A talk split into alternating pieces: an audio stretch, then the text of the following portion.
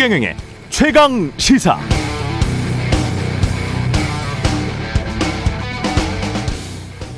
한국의 가계부채는 다른 선진국들과 대비해서 몇 가지 특징이 있는데요. 지난해까지 최근 5년간 미, 영, 푸, 독, 일본 등 선진 5개국에 비해서도 정말 빠르게 가계부채가 늘어났다. GDP 대비 가계부채가 유일하게 100%를 넘었다. 가처분 소득 대비 부채 비율은 200%에 육박한다. 이것도 G5 선진국과 비교하면 가장 높은 수치. 그런데도 원리금을 분할 상환하지 않고 이자만 갖고 있는 사람들이 40% 정도 된다. 6, 70대 고령층의 일부도 아직 이자만 갚고 있다. 외국과는 달리 장기 고정금리가 아닌 단기 변동금리로 돈 빌린 사람들이 많다. 따라서 금리 변동에 취약하다. 마지막으로 전세 보증금도 빚지지만 공식 통계는 잡히지 않는다. 이것도 최소 수백조 원이다. 이 모든 위험 요소에도 불구하고 대다수 국민들이 본인들 가계 부채 걱정보다 정부 부채 걱정을 더 많이 한다. 그런데 정부 부채는 선진국 최저 수준이다. 독특한 구조고 문화입니다. 이게 다가올 금리의 인상, 국내 소비 침체에 대한 우려, 부동산 가격, 국내 대선 등과 맞물리면 어떤 화학적 결과가 일어날까요? 숫자가 눈에 보이는 경제와 달리 정치는 인간의 상상 또는 의지, 유권자의 합의 또는 정치인의 결단의 영역인 것 같습니다.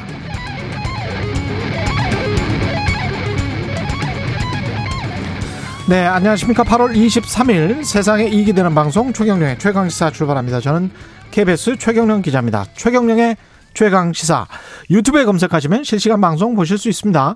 문자 참여는 짧은 문자 50원, 긴 문자 100원이 드는 샵 9730 무료인 콩 어플 또는 유튜브에 의견 보내주시기 바랍니다. 오늘 1부에서는 더불어민주당 김두관 대선 경선 후보 만나보고요. 2부에서는 최고의 정치 더불어민주당 강훈식 의원, 국민의힘 성일종 의원 만납니다.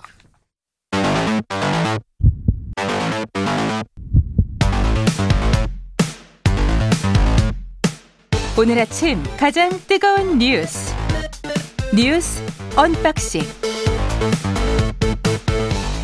네 뉴스 언박싱 시작합니다. 민동기 기자 김민아 시사평론가 나와 있습니다. 안녕하십니까? 안녕하십니까? 예, 모더나가 들어오기로 했네요. 예, 오늘부터 701만 회분이 9월 첫째 주까지 순차적으로 들어오고요. 아 좋네. 네. 예. 101만 회분은 오늘 그 인천 국제공항에 도착할 예정입니다. 나머지 600만 회분은 이후에 이제 2주간 차례로 공급될 예정인데 구체적인 일정은 아직 공개가 되지 않았습니다. 음. 원래 그 모더나가 8월에 우리 측에 공급하기로 했던 물량의 절반 이하만 공급하겠다. 뭐 이렇게 통보를 해가지고 문제가 되지 않았습니까? 아, 그 물량에 비해서는 늘어난 수치면 분명한데요.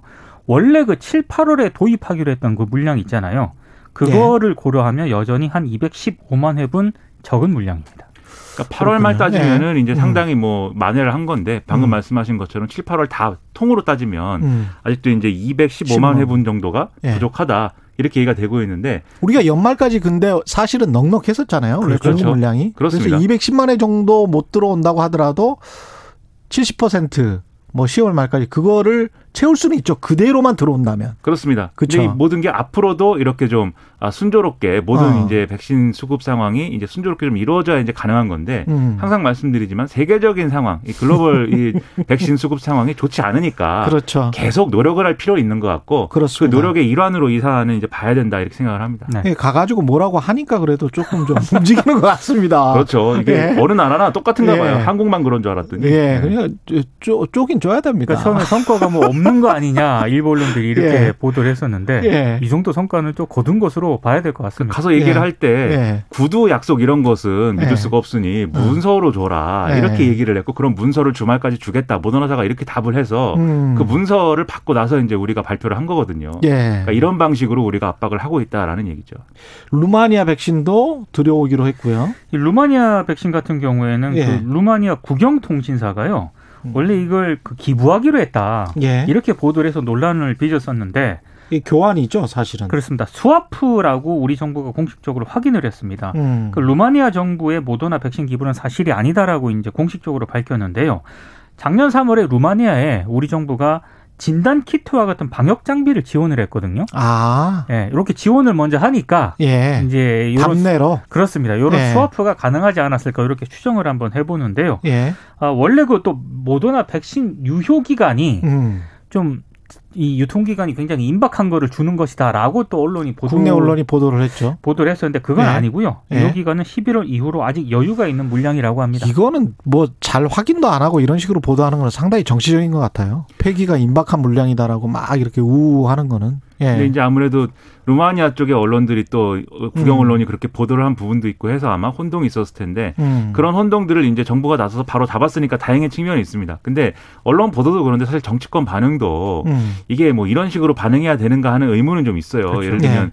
루마니아에서 어쨌든 백신을 이렇게 어 그게 뭐 무상 공연 아니라고 하지만 어쨌든 받아온다고 했을 때 마치 이거를 뭐 우리가 뭐 불행한 어떤 존재여서 이렇게 어 없는 사람들 뭐 뭐 부정식품을 건네는 듯한 뭐 그러한 음. 거 아니냐 이렇게 자꾸 이제 얘기를 하는데 그런 것이 아니라 이 글로벌 이 어, 백신 수급이라는 것은 결국 모두가 같이 대응을 해야 이 코로나19를 같이 이겨낼 수 있는 것이기 때문에 어느 한 나라만 이겨낸다고 이게 해결되지 않기 때문에 필요한 거거든요. 이게 우리가 1년여 전 생각해 보면 진단 키트뿐만이 아니고 우리나 중국이 굉장히 강했던 마스크 같은 경우 네. 그 다음에 의료진이 그, 그 수술실에서 입는 방역복이랄지 뭐 이런 것들 있지 않습니까? 그런 것들은 다 제조업 국가들에서 미국들, 미국에게 제공을 한 거거든요. 그거는 황급하게 좀 제공을 해달라고 해가지고.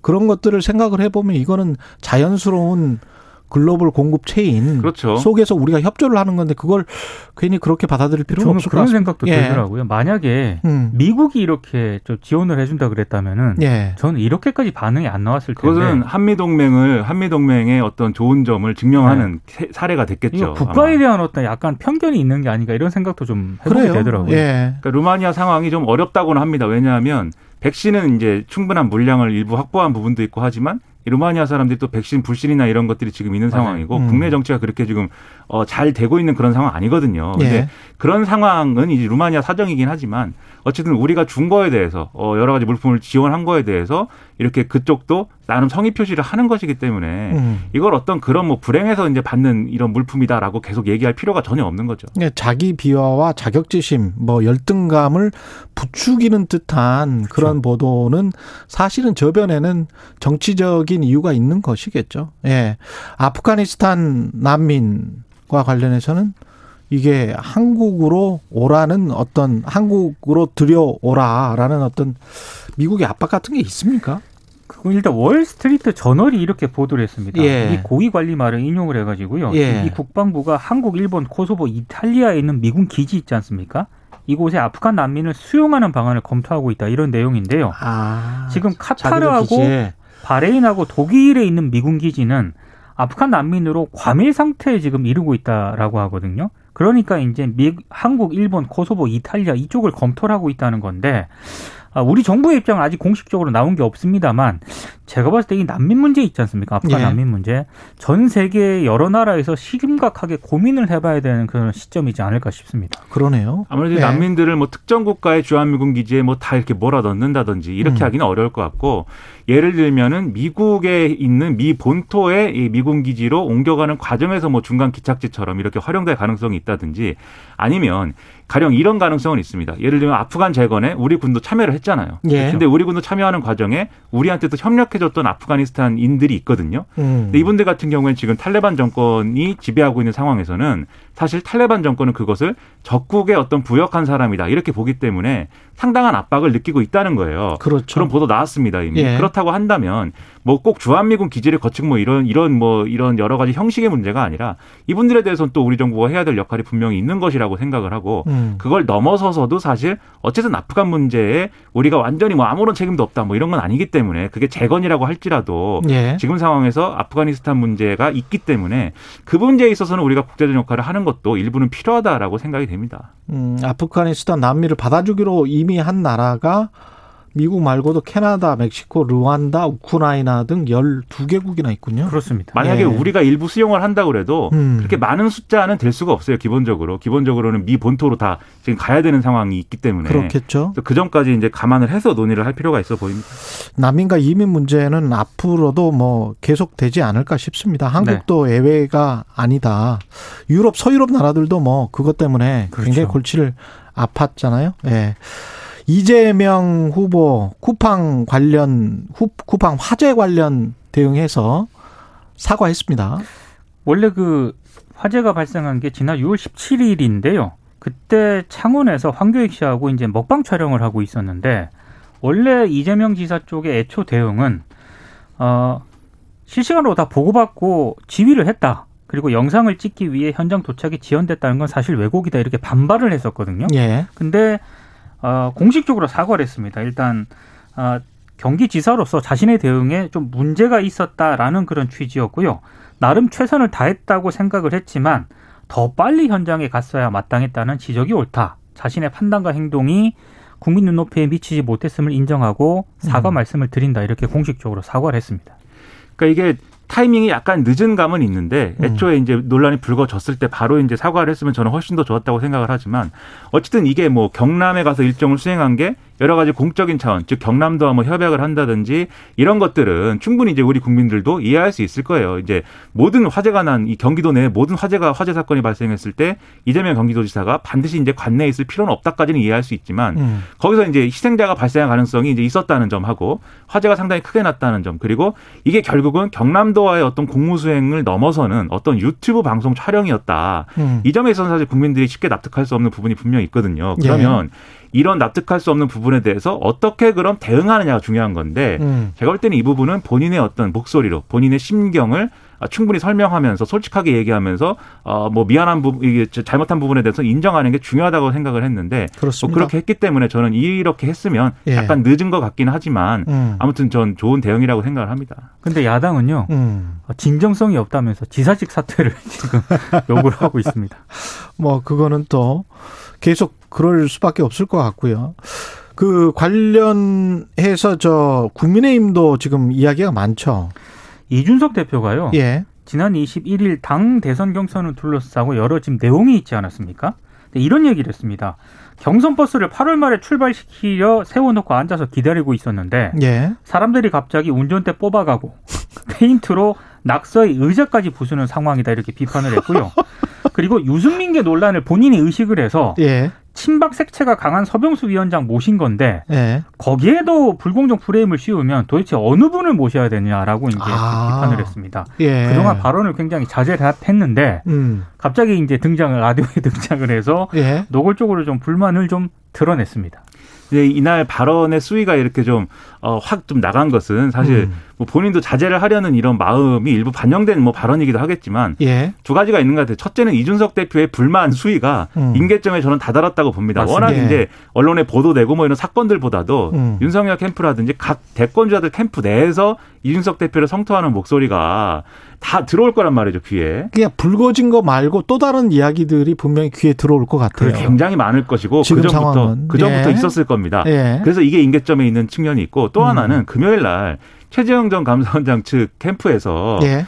어 일부 이제 언론 보도를 인용을 해서 윤석열 전 총장 측이 비대위 체제를 추진한다고 하는데 입장을 음. 밝혀라 이렇게 공세적으로 펴고 나왔거든요. 일요신문도 보도를 했고요. 그게 이제 관련해서. 일요신문 보도로부터 시작된 문제입니다. 예. 근데 이게 어쨌든 얘기가 있다 보니까 여기에 대해서 또 이준석 대표가 뭔가 자신이 이제 공세를 취할 만한 이런 조건이다라고 판단했, 판단했을 가능성 이것까지 이제 같이 좀 반영이 된 그런 얘기들이겠죠. 근데 이준석 대표가 이렇게 공세를 취하고 난 다음에 민영삼 국민통합특보가 이야기한 거예요? 그렇습니다. 그렇죠. 네. 그렇죠. 이건 그렇습니다. 이제 어제 이제 미영삼 예. 국민통합특보가 글을 올렸어요. 근데 그 전까지는 그래도 약간 봉합이 되는 그런 분위기였는데 아. 왜냐하면 윤석열 전 총장이 직접 아. 임기가 보장된 대표를 내려야 비대위 체제가 되는 건데 음. 그거는 상식적이지 않다 이렇게 그렇죠. 정리를 했거든요. 예. 황당무계하다. 그래서 예. 일요신문에 대해서 법적 대응을 검토하겠다라고 하면서 뭘 또 그걸 법적 대응까지 검토를 해요? 그래서 약간 이게 봉합이 되는 분위기였거든요. 예. 근데 갑자기 미영삼 이 특보가 음. 페이스북에 그러면 저기 이준석 대표는 사퇴 후에 유승민 캠프로 가서 음. 본인 마음대로 하고 싶은 말을 다 하거나 아니면 대표직을 유지하면서 대선 때까지 무건 수행을 하든지 둘 중 하나를 선택을 해야 된다. 아니 당 대표가 무건 수행을 할 수는 없지. 그렇죠. 당 대표인데. 당 대표가 그러면 하지 당 대표 하지 말란 이야기잖아요. 그렇죠. 최경영의 최강 시사에서 최경영이 무건 수행 말하지 말란 이야기잖아 나보다. 그렇죠. 네. 그거 말도 안 되죠. 네. 말도 안 되는 거고요. 예. 그러니까 윤 전 총장 측도 즉각적으로 대응을 합니다. 특보를 해촉을 해버립니다. 그건 잘했네요. 이거 바로 해촉을 하더라고요. 이거 그러니까 좀 너무 많이 나갔네요. 그렇죠. 예. 그러니까 윤석열 전 총장도 그렇고 어 좀 이준석 대표하고 각을 세워봐야 도움이 되지 않는다라는 판단들은 분명히 있어요. 그런데 음. 캠프 내에서 그러면 캠프 내에서도 그러한 어떤 인식들을 다 공유하고 있는 거냐? 지금 그렇지 않다는 게 계속 드러나고 있죠. 이준석 대표의 어떤 이 대표로서의 권한 이런 것들을 어떻게든 축소시키고 싶다. 이런 얘기가 캠프 내에서 팽배한 상황이다 보니까 예. 그러니까 사실 이준석 대표도 거기에 대해서 그걸 겨냥해서 계속 반응을 하고 있는 측면이 있는 거거든요. 음. 그렇다고 한다면 앞으로도 이벤트가 몇 개 남아 있습니다. 선관위원장 어떻게 할 것이냐, 역선택 방지를 어떻게 도입할 것이냐, 비전 토론에 어떻게 진행되느냐, 앞으로도 이런 얘기 계속 나올 겁니다. 그 다음에 언론중재법이 이틀 후에 본회의 표결 처리한다고 하는데 이거는 계속 지금 논란이 되고 있었습니다. 그러니까 25일에 본회의에서 표결 처리하겠다라는 거고요. 민주당이 이렇게 속도전을 내는 이유가 있는 것 같아요. 음. 일단 25일 본회의에서 소강 상임위원장, 그러니까 무채위원장 있지 않습니까? 국민의힘이 가져가거든요. 예. 그 전에 언론중재법 처리하겠다 이런 계산을 아. 하나 하는 것 같고 또 하나는 원구성 제협상으로 국회 법사위원장을 야당에 양보했잖아요. 예. 그 양보한 것에 대해서 민주당 강성 당원들이 음. 굉장히 세게 비판을 했거든요. 예. 그 비판을 좀 감안을 해서 이 언론중재법은 빠르게 처리를 하겠다 이렇게 속도를 내는 것 같습니다. 그러니까 이, 이 정치 구조 자체는 서로에게 이득이 되는 부분이 있어요. 지금 말씀하신 대로 민주당이 노리는 그런 부분이 있고 또 국민의힘 입장에서는 민주당이 이렇게 밀어붙이면 지금 내부에서 계속 이렇게 어, 싸움이 일어나고 그렇죠. 잡음이 일어나는데 이젠 대여 투쟁을 하자 이러면서 사실 내부의 어떤 갈등들을 좀 봉합하는 국면으로 또 갈 수도 있는 거거든요. 명분도 좋고. 그렇죠. 예. 그래서 이 두 정치 세력, 두 거대 정치 세력의 어떤 이해관계가 사실 이 맞는 측면이 있는데 그러면 이제 애초에 우리가 상상하고 얘기했던 언론의 보도, 잘못된 보도에 의한 피해자 구제라든가 이런 것들이 얼마나 실효적으로 될 것인가 이런 논의가 잘 이루어질 수 있을까가 법안에 관해서 명확하게 좀 이야기를 좀 자세히 해봤으면 좋겠는데 맞습니다. 예. 그건 안 하고 이거 그리고 그냥 법- 서로 레토릭만 하는 것 같아요. 법안의 지금. 내용이 계속 업데이트가 되고 있어가지고 계속 고쳐가지고 예. 네, 여러모로 이게 어렵습니다. 사실 내용이. 이건 뭐 전면 반대 뭐 이런 것보다는요. 예. 다각적으로 논해야 될 부분들이 맞아요. 있거든요. 근데 예. 그런 부분들이 잘 안 되는 것 같아요. 아, 이게 쉽지 않은 문제인데 이거 이야기하려면 사실은 2시간, 3시간으로도 모자라서. 제가 봤을 때 예. 어, 최강 시사가 아니라 예. 오도독에서 해야 될것 이슈 오도독에서 한번 합시다, 우리. 네, 뭐 예. 얼마든지 네, 뉴스 언박싱 두 시간 할 수 없으니까요. 네. 알겠습니다. 외신 얘기도 하면서. 예. 네. 뉴스 언박싱 민동기 기자 김민아 시사평론가였습니다. 고맙습니다. 고맙습니다. 고맙습니다. KBS 일라디오 최경영의 최강시사 듣고 계신 지금 시각은 7시 38분입니다. 오늘 하루 이슈의 중심. 당신의 아침을 책임지는 직격 인터뷰. 여러분은 지금 KBS 일라디오 최경영의 최강 시사와 함께하고 계십니다. 네, 오늘 1부에서는 더불어민주당 김두관 대선 어, 경선 후보 연결해서 경선 진행 상황 들어보겠습니다. 현안에 대한 입장도 궁금하고요. 안녕하십니까? 예, 반갑습니다. 김두관 후보입니다. 예, 지금 저 자가격리 중이시죠? 예, 뭐 잘 지내고 있고요. 저는 뭐 엄- 음성 판정이 나와서 음성 판정이 나왔는데, 예. 당연히 아무런 증상도 없습니다만은 예. 어떤 분들은 제가 이제 확진 판정을 받은 줄 알고 음, 음. 과일도 집으로 보내주시는 분이 있더라고요. 예. 아무튼 뭐 예. 여러분들께 심려를 끼쳐서 죄송스럽게 생각합니다. 예, 지금 그러면 대개 계시는 것 같고요. 경선, 경선 일정에 그러면 참석을 지금 못 하고 있는 상황이잖아요. 예, 그런 상황에서 이게 사실은 토론의 일정이랄지 뭐 다른 뭐 공약 발표랄지 이런 것들도 좀 늦어질 것 같은데 토론의 일정을 좀 연기하자 이렇게 당에 요구를 하셨어요. 예, 예. 예, 그거는 이유가 지난번 금요일에 잡혀 있던 뭐 CBS 토론회 순행이 됐고요. 예, 문제는 이제 다음 주에 잡혀 있는 대전 충청 토론회거든요. 27일에. 예, 뭐 저는 당에 이제 공정 참여 기회가 보장돼야 한다라고 입장을 밝히, 밝힌 바가 있고요. 음, 뭐 이것은 이제 다른 후보 이런 상황이 되었다 해도 마찬가지라고 봅니다. 예, 어쨌든 당이 이제 코로나19 상황에도 이제 경선을 쭉 진행해 왔고요. 아마 당이나 선관위에서 이런 상황을 예견하고 좀 매뉴얼이 마련되어 있었으면 좋았을 텐데 예. 그러지 못했고 예. 현- 현재 현재 방역 체계로서는 확진자가 아니라도 격리될 수 있기 때문에 그렇습니다. 좀 걱정이 됩니다. 그러면 당에서는 뭐라고 하나요? 좀 연기할 수 있다라고 합니까? 아니면은 어렵다고 하는 거죠, 지금은? 어, 당에 제가 이제 정식으로 뭐 수년하고 또 수년이 안 되면 제가 참여할 수 있는 공정한 방안도 좀 요구하고 음. 제가 아니라도 이제 이런 상황이 생길 수 있기 때문에 예. 그럴 경우에 뭐 이렇게 원칙이랄까 대책을 좀 세워달라고 요청을 했는데 예. 당에서는 뭐 고심 중이라고 말씀을 하지만 당 지도부는 뭐 선관위 쪽으로 좀 이렇게 결정을 미루고 음. 또뭐 선관위는? 이상민 선거 선거관리위원장은 또 송영길 당 대표 최고 위원들의 결정을 문제다 이렇게 핑퐁을 하고 있어서 아, 그렇군요. 어, 좀 아쉽습니다. 그러면 당장 그 다음 주에 대전 충청 토론회 같은 경우는 그대로 그냥 되는 건가요? 그러면 김두관 후보는 빠지는 거 아니에요?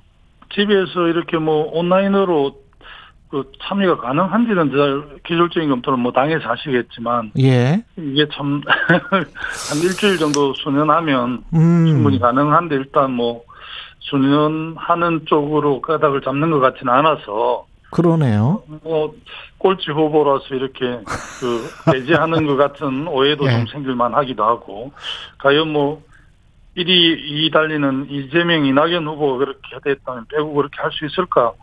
어, 저는 공정성에 좀 의심도 되고 그렇습니다.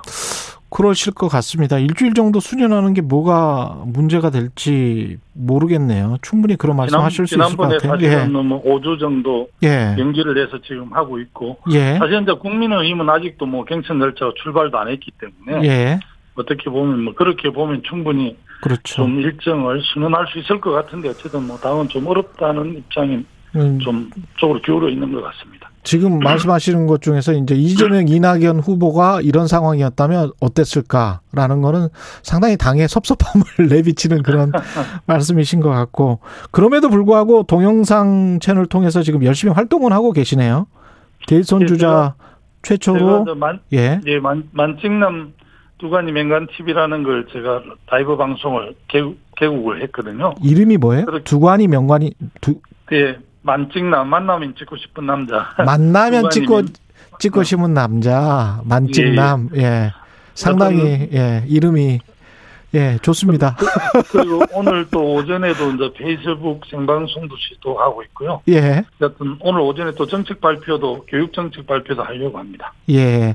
지금 저 관련해서 다음 주에 대전 충청 토론회가 있어서 그런지 그 수도권 그 이전이랄지 국회 국회 세종 저, 예, 여사당 예, 예. 예, 세종 이전이랄지 이런 어떤 공약 비슷한 것들이 나오고 있더라고요. 다른 후보들은. 예, 저는 일찍부터 이제 2003년에 행정자치부 장관 참여정부 때 예. 어, 제가 어쨌든 신행정 수도 건설 특별법을 만든 장본인이라 예. 그 당시는 이제 청와대하고 어, 국회가 다 이전해서 행정 수도로 완성하게끔 돼 있었거든요. 예. 그런데 이제 이석연 변호사 헌재에 위헌 소송을 해서 음. 뭐 조선 500년의 수도는 한양이어야 하고 이제 대한민국 민주공화국 수도는 서울이어야 한다는 간섭법에 근거해서 위헌 소송을 했는데 예. 헌재에서 그게 받아들여져서 그랬습니다. 행정 중심 복합 도시법으로 이제 세종시가 탄생을 했는데 예. 저는 뭐 지금 세종시가 행정 수도로 완성돼야 되기 때문에 청와대나 국회 분원이 가는 것이 아니라 음. 청와대와 완전 국회가 완전 세종시로 이전해서 행정 수도로서 완성될 수 있도록 하는 게 바람직하다는 어, 주장 일찍부터 해왔습니다. 여당 후보들뿐만이 아니고요. 하태경 예. 후보, 국민의힘 하태경 후보도 수도 이전을 하자. 그리고 그걸 국민투표에 아예 붙이자. 그러면 뭐 합헌이다 아니다 이런 논쟁이 없어진다. 국민투표를 하면 이런 주장을 했거든요. 예, 뭐그 주장에 저는 뭐 전적으로 동의하고 아 동의하시는군요. 예, 예. 예. 저는 뭐 일찍부터 주장했던 사람이라 결자 해지 차원에서 음. 제가 주장했던 거라서 마무리됐으면 좋겠습니다. 그렇군요. 그 충청권 민심 공약이 지금 금주 다음 주 계속 될 것 같은데 충청권이 정치공학적으로 봐서는 어떻게 보이십니까? 캐스팅 보트로 아주 중요한 지역입니까? 예, 그렇습니다. 뭐, 저, 호남 전체 인구보다 이제 충청 인구가 호남 인구를 초월을 했고요. 예. 초월을 했고 음. 또뭐 최초의 수평적 정권 교체라고 하는 어, DJP 연합도 사실은 그 충청이 게스트 보트를 쥐고 있기 때문에 예. 굉장히 뭐 충청 대망론을 주장하면서 나오신 분들도 있기도 하고 실제 음. 이제 뭐 대선에 승리하려면 중원을 잘 이렇게 안아야 된다는 말씀들을 하지 않습니까? 그렇죠. 충청의 포심이 굉장히 중요한데 충청 분들이 좀 보수적인 면도 있고 예. 승리를 잘 드러내지 않기 때문에 후보들이 더 공을 많이 들이는 것 같습니다. 김두관 후보는 어떤 공을 드릴 작정이세요? 어, 저는 뭐 세종 어, 특별자치시가 행정수도로 완성되게끔 그렇게 이야기했고요. 예. 서산에 있는 어, 공군기지에 충남 민항이 운영될 수 있도록 이야기도 하고 음. 약 80조 정도를 투입해서 충청금 메가시트를 완성하겠다 이렇게 공약을 한 바가 있습니다.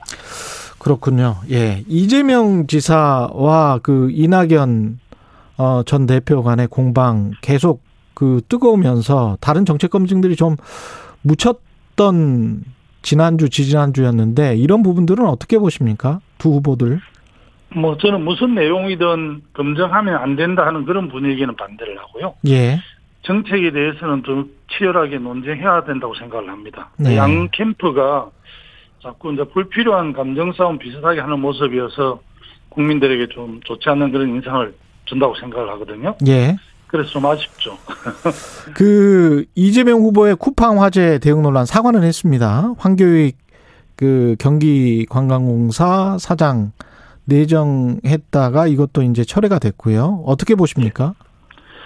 저는 뭐 경남지사를 지낸 경험 있는 사람으로서 단체장 인사권은 존중돼야 한다는 게 저희 제 입장이고요. 음, 예. 그러나 이제 문제의 핵심은 왜 그걸 이제 갱선 기간 중에 하느냐 이런 점이 문제라고 보거든요. 예. 그 경기 관광공사 사장이 한 8개월 전에 공석이 됐다 하더라고요. 음, 그래서 이제 6개월 전쯤 이렇게 지명했으면 이런 일이 없어질 텐데 예. 어쨌든 이제 이재명 지사가 경선 1위를 달리고 있고 이제 도지사직 찬스를 쓰는 것처럼 보이고 이번에 또 한교육 씨를 이제 인사하면서 이게 음. 도드라졌기 때문에 생긴 문제거든요. 예. 저는 뭐 지난번에 이제 TV 토론에서 두 손에 떡 들었다라고 비판을 했는데 예. 경선 기간 중에는 이제 가급적 이런 일을 자제하는 것이 좀 공정 경선에 좀 아. 잘 대응하는 거라고 생각을 합니다. 그 김도환 후보님은 그때 그 경상남도 지사할 때 그 예. 대선 출마했었을 때 있잖아요. 2012년인가요? 예, 예, 그렇습니다. 그때 지사직 언제 사퇴하셨었죠? 어, 7월 8일에 제가 2년하고 8일 후에 사퇴를 했고요. 예. 이제 12월에 경선이. 12월 경선이었고. 어, 지사직을 이제 가지고 경선에 임할 수 있는데 예. 대선이라는 게 굉장히 쉽지 않은 일인데 음. 뭐 지사직을 또 충, 충실하게 수행을 하면서 대선 후보를 한다는 게 저로서는 동의가 잘 안 됐고요. 네. 많은 비판을 받았지만 도지사직을 가지고 경선에 임하는 거는 음. 도민들한테 두 번 뭐 좀 죄를 짓는 같은 그런 판단이었습니다. 물론 전체 도민들이 동의하지는 않았지만 그럼 좀 제가, 제가 영리하게 생각했다면 또 떨어지면 도지사 돌아가고 이기면 대선 후보를 하, 면 되지만 예. 그거는 제가 도선에 떡을 들 수는 없었었고요. 그래서 잘 정리를 했죠. 그 7월 8일이라고 결정한 그 시점은 어떤 시점이었을까요? 그게 무슨 뭐 경선이 시작된다든가 무슨 어떤 예, 경선- 계기가 있을까요? 경선이 9월부터 시작이 됐었고요. 예. 그래서 제가 7월 8일 날 그만두고 해남에서 이제 출마 선언을 했고요. 어, 그렇군요. 그러면 이재명 지사 같은 경우, 이재명 후보 같은 경우도 그 비슷하게 하는 게 순리다라고 저는 생각을 하세요? 예, 시- 법적으로 12월 9일까지 지사직을 유지할 수 있거든요. 예. 지사직을 유지하면서 일상적인 도민에 대한 책임은 나는 다 하는 게 좋다고 생각을 합니다. 다만 음. 이제 경선의 불공정 시비가 될 만한 이런 그 소지가 있는 뭐 그는 좀 자제하는 게 좋겠다. 예를 들어서 이제 경기도 지사가 예산 이런 집행권이 있지 않습니까? 예. 집행권이 있고 또 인사권이 있기 때문에 그 그런 그 예를 들어 이번에 어 재난지원금도 88% 전 국민 지급을 했는데 경기도는 12% 다 주는 걸 100% 주는 걸로 돼 있지 않습니까? 예. 이런 부분들이 이제 지사 찬서로에 해당이 된다고 오해를 받고 있고 음. 지방 정부가 자율적으로 할 수 있다지만 경기도나 서울 같은 경우 재정이 풍부한 시도하고 그러지 못한 시도하고 굉장히 그 그 차별감이랄까 이런 걸 느끼기 때문에 예. 기울어진 운동장 상황이기 때문에 지금은 아닌 거죠. 지방 어. 모든 지방 정부 어느 정도 균형이 맞춰져 있으면 지방 정부가 상당히 자율적으로 정책과 예산을 집행할 수 있는데 지금 워낙 기울어져 있는 상황에서 경기도만 집행을 하니까 그게 음. 지사 찬스라고 오해를 사는 거죠. 기본소득 끝장 토론에 대해서는 이제 당내에서 좀 이야기가 나오고 있고 그런데 이제 김두관 후보님도 국민 기본 자산제 이게 예. 공약이에요. 그래서 이걸 기본소득 끝장 토론을 하면 이런 것들도 같이 논의가 될 수 있을까요? 어떻게 보십니까? 지난번 우리 당의 그, 저, 친문 의원이라고 언론에서 그렇게 표현을 했던데요. 예. 기본소득에 대한 정책 검증 토론을 제안을 했는데 음. 저는 뭐그 성명서에는 상당히 공감을 하고요. 특히 예. 비서실 정권을 폐해한다는 이런 말씀을 했거든요. 음. 여야를 떠나서 저는 모든 정부가 청와대 비서실이 중심이 되는 것보다는 내각 중심으로 국정을 운영하는 게 훨씬 더 건강하다 이런 문제 제기에 대해서 전적으로 동의를 하는 편이고요. 예. 이재명 지사의 이제 핵심으로 돼 있는 기본 소득이고 저는 이제 기본 자산제를 주장하는데 예. 앞에 기본이 붙어 있고 워낙 지지율이 그러니까 그 이재명 후보의 공약이 묻힌다고 예. 이름을 좀 바꾸면 어떠냐 이런 제안도 하는데 어쨌든 청년에게 기본 자산을 주는 거거든요. 예.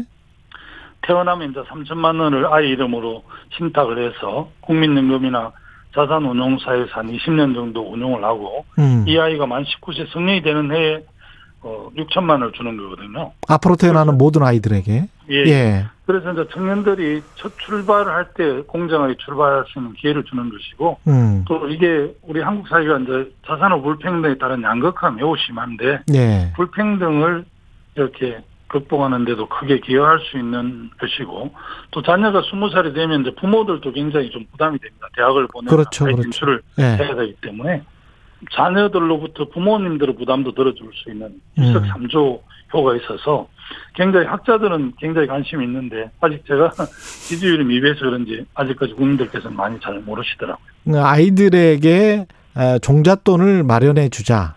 상당히 네. 큰 종잣돈을 한 20년 동안 마련해 주자. 뭐 이런 예. 말씀이신 것 같고요. 한 1년에 한 19조 정도 들어가는데요. 음. 근데 상속 증여세가 10조 4천억 정도 거치는데 예. 잘 사는 나라에서 우리 청년들에게 한번 국가가 상속을 해주는 그런 개념입니다. 예. 그 8월 말이나 9월 초쯤 되면은 의미 있는 변화가 올 것이다. 지지율에서. 이런 말씀을 하셨었거든요. 예, 예. 근데 시간은 가까워 오고 있는데 지지율에서 의미 있는 변화는 언제 올까요? 그래서 이렇게 자가격리돼 있을 걱정이 좀 많고요. 예. 저는 뭐 서울공화국 해체 그리고 균형 분권 국가라는 김두관만의 뚜렷한 비전과 정책이 이제 설명을 하고 있고 이- 서울공화국 개최. 예. 예 그, 그렇게 뚜렷하게 비전을 제시하고 있기 때문에 예. 어 저희 저의 이런 정책들이 이제 당원들이나 국민들에게 좀 더 잘 인식이 되면 음. 의미 있는 변화가 올 거라고 확신을 하고 있고요. 예. 뭐 하여튼 제가 누구보다도 또 영남 지역에서 우리 당이 어려운 지역에서 제가 출마해서 예. 당선돼 보기도 하고 또 떨어져 보기도 했는데 예. 어쨌든 영남 지역이 지역 지역인데 영남 지역에서 의미 있는 득표를 해야만이 또 저희들이 승리할 수 있기 때문에 음. 그런 측면에서 제가 가장 본선 경쟁이 있다라고 생각을 합니다. 알겠습니다. 그래서- 오늘- 예, 예. 수도권의 이재명, 호남이 이낙연, 영남이 김동일 상강으로 형성되지 않을까 9월달에 오늘 말씀 감사하고요. 예, 더불어민주당 대선 경선 후보 김두관 의원이었습니다. 고맙습니다. 예 감사합니다.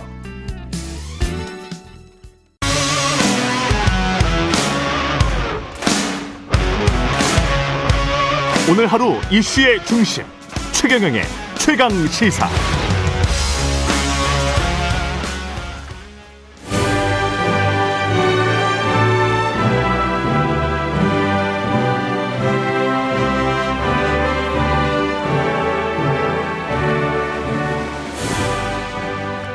네, 전국의 가장 뜨거운 현안을 여야 의원 두 분과 이야기 나눠보는 최고의 정치. 오늘도 여야 의원 두 분 나오셨습니다. 더불어민주당 강훈식 의원님 안녕하십니까? 네, 안녕하세요. 예, 국민의힘 송일정 의원님 안녕하십니까? 예. 네, 안녕하십니까. 최경영의 최강시사 유튜브에 검색하시면 실시간 방송 보실 수 있고요. 스마- 스마트폰 콩으로 보내시면 무료입니다.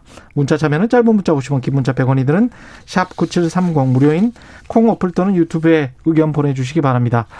여당 이야기부터 풀어가겠습니다. 이재명 후보 가지고 뭐 지난주 주제는 계속 이야기가 있었는데 황교익 어, 경기관광사 사장 내정자는 지명이 철회가 됐고 그리고 이제 공식 사과를 했습니다. 쿠팡과 관련해서도 쿠팡 화재 관련해서도 당시 현장에 좀 늦게 갔다 미안하다 이 사과했는데 이 뭐 일단락 된 걸로는 보이는데 야당에서는 그렇게 생각은 안 하시겠죠. 그러면요 지금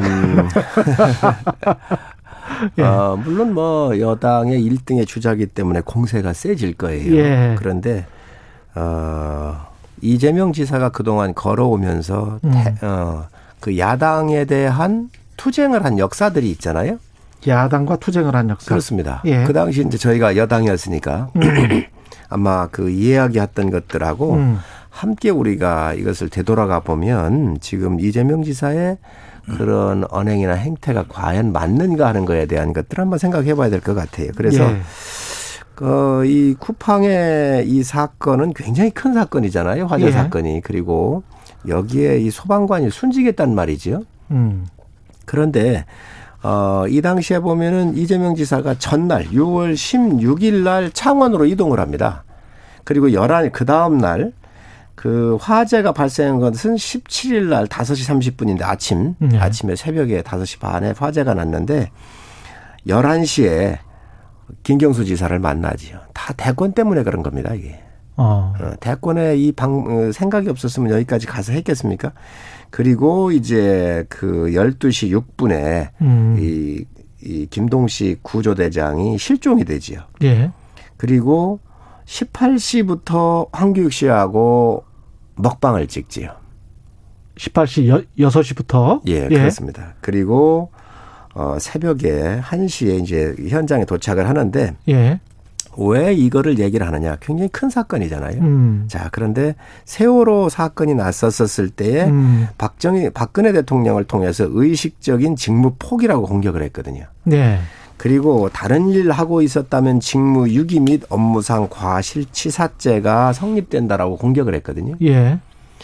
사람 생명은 똑같습니다. 음. 치사를 하면서 과연 이렇게 할 수 있을까? 음. 이거 하기 이렇기 때문에 지금 이재명 지사의 앞뒤가 맞지 않는 이 부분에 대해서 공격을 받고 있는 것이죠. 예. 일단 뭐 예, 일단 세월호까지 이, 이, 문제로 가지고 오는 것은 좀 적절하지 않은 논쟁과 쟁점인 것 같고요. 음. 말씀하신 것처럼 그 이천 물류화재의 하루 일정을 취소하고 이제 현장에 늦게 갔어요. 예. 정확하게는 그래서 그 부분에 대해서 어쨌든 이재명 후보가 빠르게 사과한 건 좀뭐 어, 다행이다 이렇게 생각이 들고요. 오히려 음, 이 문제에 있어서 저는 사실 이런 고민도 좀 듭니다. 실제로 물론 이제 현장 지휘 책임자가 아, 화재의 책임자이긴 한데 경기도지사가 이게 정치인들의 그런 현장 방문이 또 무조건 옳은 거냐 이런 측면들도 사실 한번 생각을 해볼 필요가 있습니다. 즉 바꿔 말하면 음. 바로 그거 났을 때 즉시 가서 현장을 지휘 지휘 책임자는 그렇게 돼 있어요. 그래서 네. 저는 조금 더 나가면 본인은 이제 페이스북에 이재명 후보는 모든 일정을 취소하고 더 빨리 현장을 갔어야지 마땅 마땅 했다는 지적이 옳다라고 표현은 했습니다만 음. 저는 한번더 생각해 보면 저 저도 성일종 의원님이나 저나 저희도 국회의원이지만 현장을 가거든요. 예. 그러면 한 공무원분은 한 연하 열 분 정도가 이렇게 막 보고를 해주세요. 뭐 그렇죠. 그 저, 저 문서 저기 판넬도 만드셔야 되고 그것도 현장 인력인데. 예. 그래서 예. 이제 그런 걸 하고 나면 그게 빨리 가서 그런 거 보고 있는 게 맞는 건지라는 생각은 현장에서 많이 들더라고요. 음. 그래서 오히려 이참에 이런 사회적인 합의 같은 것도 좀 만들 필요가 있겠다. 음. 요런 정도 선이 뭐 여기 정도가 가서 현장을 왜냐하면 소방대라든지 이런 긴급 구조대원들의 현장 매뉴얼들은 이미 있습니다. 그래서 예. 만약에 그거를 그걸 넘는 범위의 현장에 필요한 요구들이 있다라고 하면 도지사라든지 또는 해당 지자체 장이 어떤 결정을 해야 됩니다만 그게 아닌데 빨리 갔어야 되는 건지 음. 그리고 또 이, 그러니까 저는 뭐 지금 이재명 지사가 잘했다라는 것이 아니라 앞으로는 예. 우리가 그런 사회적 합의를 만들어나는 계기로 좀 삼았으면 좋겠다 이런 지점 음, 생각해 볼 필요가 있겠다는 생각. 적절한 강, 조치가 없었습니까? 강 의원님 얘기대로 말씀을 하시면 예. 정말로 비난할 수가 없는 것이지요. 아니 세, 세월호도 세월호도 그 똑같습니다. 상황은 재난이라고 하는 것은 아니 그러니까 세월호랑 하면 안 되는 것 같고. 그 문재정 의원님께 여쭤보고 싶은 게 경기도지사가 당시 경기도지사가 적절한 조치가 없었나요? 사제와 관련해서? 아, 그럼 없었던 거죠. 아. 자, 문제는 공직자의 자세예요. 예. 왜 세월호 상황에서 박근혜 대통령이 비난을 받았을까? 그렇잖아요. 박 대통령이 할 일이 없었습니다. 예. 해상인데 뭘 알겠습니까? 아무것도 할 일이 없었어요. 단지 빨리 조치를 하고 구조하고 뭐 이것밖에 할 수가 없었을 거예요. 그러나 그 공직자가 그 현장에 대해서 장악을 하고 관심을 가지고 정말 어떻게 있는지에서 챙기고 할 때에 이 밑에 있는 하부 조직이 움직인다는 것이지요. 이 여기에 이 사건 또한 구조대장이 실종이 됐는데 아니 경기 관광공사에 내장했던 황구이 황교익 씨하고 희희낙낙하리면 희희낙낙거리면서 먹방 찍고 있었습니다. 이걸 국민이 받아들일 수 있습니까? 정서의 문제이긴 해요. 그러나 이러한 그. 위중한 재난적 상황이 왔었을 때 음. 대통령을 비롯해서 공직자는 현장에 위치하면서 자기가 할 수 있는 모든 조치를 다 해야 합니다. 이게 그 현장을 방치하거나 뭐 뛰어들어 가지고 하라고는 이야기가 아니라 현장에 꼭 뭐 있어야 된다 이것보다도 공직자로서의 자세를 얘기하는 것이에요. 의원님 저는 음. 또 순직하신 소방관에 우리가 애도하고 또 그분에 대해서 분노하는 것은 동의할 수 있습니다만 300명이 넘는 우리 어린아이가 죽은 세월호 사건하고 그리고 그 과정에서의 국가의 무기력함을 보여준 그 사건하고 이 사건을 같이 놓고 이야기하는 건 굉장히 부적절하다고 제가 한 번 더 말씀드리고 싶고요. 그건 적절하지 않은 지적입니다. 그리고 그런 거에 있어서 박근혜 대통령의 무기력증이 전 국민의 분노를 여기에 이용하려는 것 자체가 저는 더 적절하지 않다고 저는 분명히 말씀드리겠습니다. 어, 이 문제에 대해서 이 문제에 대해서 저는 물론 그 순직하신 소방관이라든지 음. 또 그런 사후에 대해 처리 문제에 대해서 경기도지사가 적절하냐 적절하지 않았냐의 처신에 대한 문제를 지적할 수는 있다고 봅니다. 하지만 우리가 비유할 것이 있고 비교할 것이 있고 안 할 것이 있다라고 저는 분명히 말씀드리고 싶다고 다시 한번 말씀드리고요. 네. 그리고 이 문제를 오히려 저는 좀 더 그 성 앞으로 우리가 미래를 놓고 생각해 보면 그런 지자체 장이 이런 사건과 이런 이런 일들이 발행 발생됐을 때 음. 어디까지 현장 지휘를 어떻게 해야 되는지 사회적 합의 를 만들어내는 것이 전더 미래지향적으로 옳다. 저는 이렇게 생각이 듭니다. 아니 비교를 하지 말라고 얘기하는 것 자체가 어불성설이에요. 왜 그러냐면 세월호 사건이든 재난은 똑같은 겁니다. 바다에서 나오든 육상에서 나오든 사람이 많든 적든 그에 대한 이 공직자의 자세를 국민한테 보여주는 이 일을 추진하고 있는 그 자세를 지적하는 것이지요. 예. 지금 사건을 비교하자고 하는 게 아니잖아요. 육상이든 해상이든 똑같잖아요. 재난에 대해서는. 그러면 그 지사는 예. 그 당시에 책임자는 어찌 해야 되는가? 아니 세월호 사건 났을 때 지금 민주당이 얼마나 공격을 했습니까? 무슨 음. 구슬 했느니 어? 그 무슨 시술을 했느니 별의별 걸 가지고 공격을 했잖아. 있지도 않았었던 사실을 문제는 여기에 먹방을 했다고 하는 거예요. 이거는 아니, 그때 지금 대통령이 좀 늦게 일어나신 거는 사실이잖아요. 아 잘못됐지요. 그렇기 때문에 비난받는 겁니다. 자 그런데 그런데 여기에 보고를 받고도 예. 먹방을 하면서 희희낙낙한 것이지요. 이거는 지금 야당의 문제가 아니라 여당 내부에서도 예. 주자들이 제기하는 문제 아닙니까? 그거에 대해서는 분명히 알겠습니다. 이재명 지사가 예. 책임 있게 사과도 늦은 거예요. 이거 여론이 밀리니까 이제 사과를 한 거잖아요. 저는 아주 굉장히 잘못됐다고 생각하는데 강 의원님이야 자당의 후보니까 보호를 하셔야지요. 충분히 그 마음은 이해하지만 알겠습니다. 공직자의 자세로서는 분명히 문제 있다고 생각을 합니다. 두 분 다 그 충청권이어서 이런 그 질문 드리는 게 아주 적절할 것 같은데 지금 관련해서 하태경 후보도 아예 수도 이전을 국민투표하자 이런 이야기를 하고 있고 여당 후보들의 국회 이전이랄지 행정 수도 이전은 사실은 굉장히 오래된 이야기인 것 같고요. 그 어떻게 좀 수렴되는 그런 분위기도 있는 것 같습니다. 충청 지역으로 최소 중간 지점이라면 수도 이전이 아니고 행정 수도 이전 정도는 여야가 거의 비슷하게 나오는 지금 상황 아니에요? 후보들이 어떻게 보세요? 뭐 우리 여당이 먼저 하시죠. 충청, 두 충청권 의원분들의 생각은 어떠십니까? 이 제가 보기에 곰곰이 읽어 보니까 비슷한 느낌으로 지금 말씀들을 다 하셔서 이게 뭐 당장은 저희가 세종의 국회 의사당 두는 문제가 아마 이제 운영위에서 논의가 돼야 될 거예요. 예. 당장은 이게 저는 성일종 의원님은 안 그럴 거라고 봅니다만 국민의힘이 좀 적극적으로 협조해야 된다고 봅니다. 그러니까 음. 즉 바꿔 말하면 세종시 이전 문제가 아직까지 행정수도 완성이라는 문제가 아직까지 논의되는 게 저는 참 지리, 지리하다라고 봅니다. 음. 그리고 왜 지리했는지는 국민들이 알 거라고 보고요. 예. 특히 좀 더 나가서 국가균형 발전이라는 측면에서 봤을 때 우리가 그런 정도의 기능 하나를 어, 지역 지방의 주가의 중심에다 옮기자는 것이 이렇게 지난하게 진행되는 것이 좀 오히려 진행되는 것이 문제라고 보고요.